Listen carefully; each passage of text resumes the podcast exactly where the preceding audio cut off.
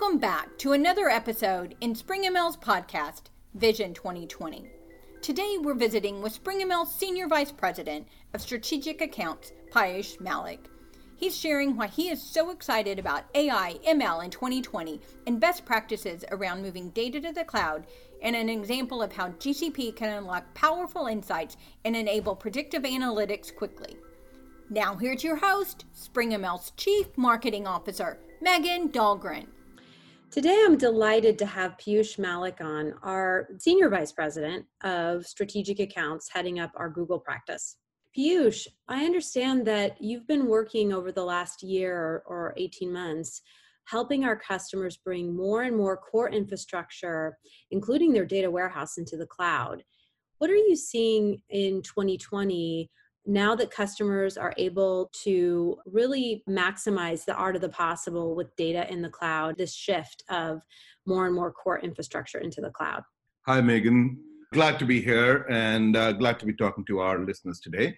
Data warehousing is a field that I've been closely associated with over the last three decades. And uh, while we have uh, always wanted the single version of the truth, the times couldn't be more exciting than now as more and more workloads are moving from on-prem to the cloud, integrating legacy, integrating legacy data sources, and integrating uh, hybrid and multi-cloud patterns into the core infrastructure of our clients. It's a wonderful world out there. Let me outline certain things that uh, stand out in our practice as we've seen our clients migrate over the last couple of years, especially what we see going forward. One of the things that uh, remains foundational is to have a solid business case for whatever we are building. So, a data warehouse is supposed to be used for managing the business and providing insights in a timely fashion to the end users. Cloud provides that seamlessly and with less friction and lower startup costs than any other times in the past. In the past, we used to have to wait for the hardware to be procured, software uh, to be configured, and then uh, infrastructure to be built, and then reports and analytics to be built on it.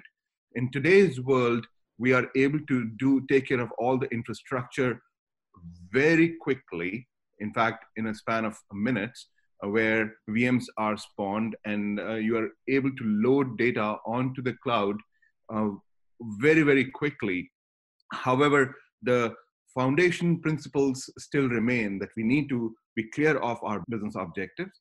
We need to define what analytics are needed, and we need to involve the stakeholders throughout the process.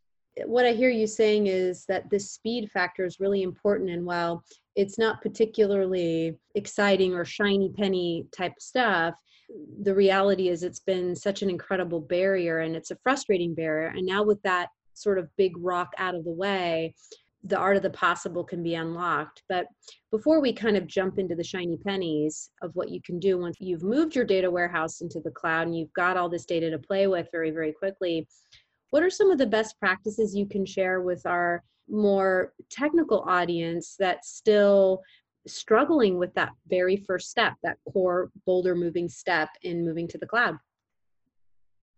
Sure. So once again, once uh, the business purpose for the warehouse has been established, then comes the selection of the right cloud platform. And again, there are plenty of public cloud platform choices out there.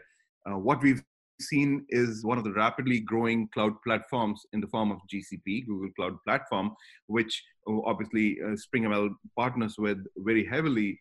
And we've seen a rapid adoption towards uh, Google Cloud once you have decided on the platform, you also need to be uh, making your stakeholders aware of what would be the total cost of ownership. You know, it's not only for the setup, but also total cost of ownership in terms of deployment, in terms of development, management costs, and what are the O&M costs and uh, software licensing and additional APIs that will be enabled as the applications are built on top of the data warehouse. And then also look at how this fits into their overall cost model. Then comes uh, simplifying the application deployment process to accelerate the realization of value from data. Now, given the trend that more and more data is being created in the world today than uh, in the past few years, integration of uh, structured data along with unstructured data, things like images, things like voice, things like video, and uh, deriving insight from those and combining those with all the legacy data that the companies have been holding in their uh, archives, that is a very powerful thing. And again, doing that on the cloud, uh, you've got to design your cloud warehouse and provide these rich functions for data management, visualization tools, as well as predictive analytics.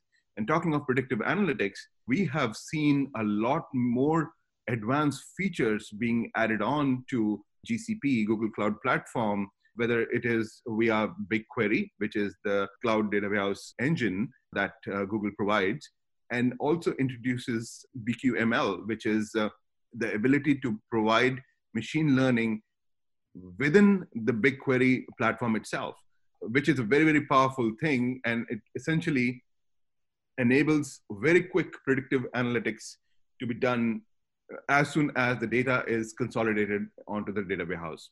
Well, you got me excited, Piyush, to jump in and say, hey, you know, can you share an example of how technologies like BQML or other predictive analytics tooling native into the GCP platform has unlocked some very quick potential in some of our customers? Sure. I'll share with you an example of a client where uh, they wanted to move their HR data onto the cloud and for a state and local government client where they had about 12 different data sources which needed to be integrated and uh, quickly uh, integrated into a, a, data warehouse on the Google Cloud platform. When we uh, started on the project, the first challenge was to understand all of those data sources, combine all of that, uh, them. But what was important was for them to understand what is the risk of attrition, who are the employees who are likely to leave and that kind of analysis wouldn't have been possible without integrating the advanced predictive analytics and machine learning capabilities onto the cloud.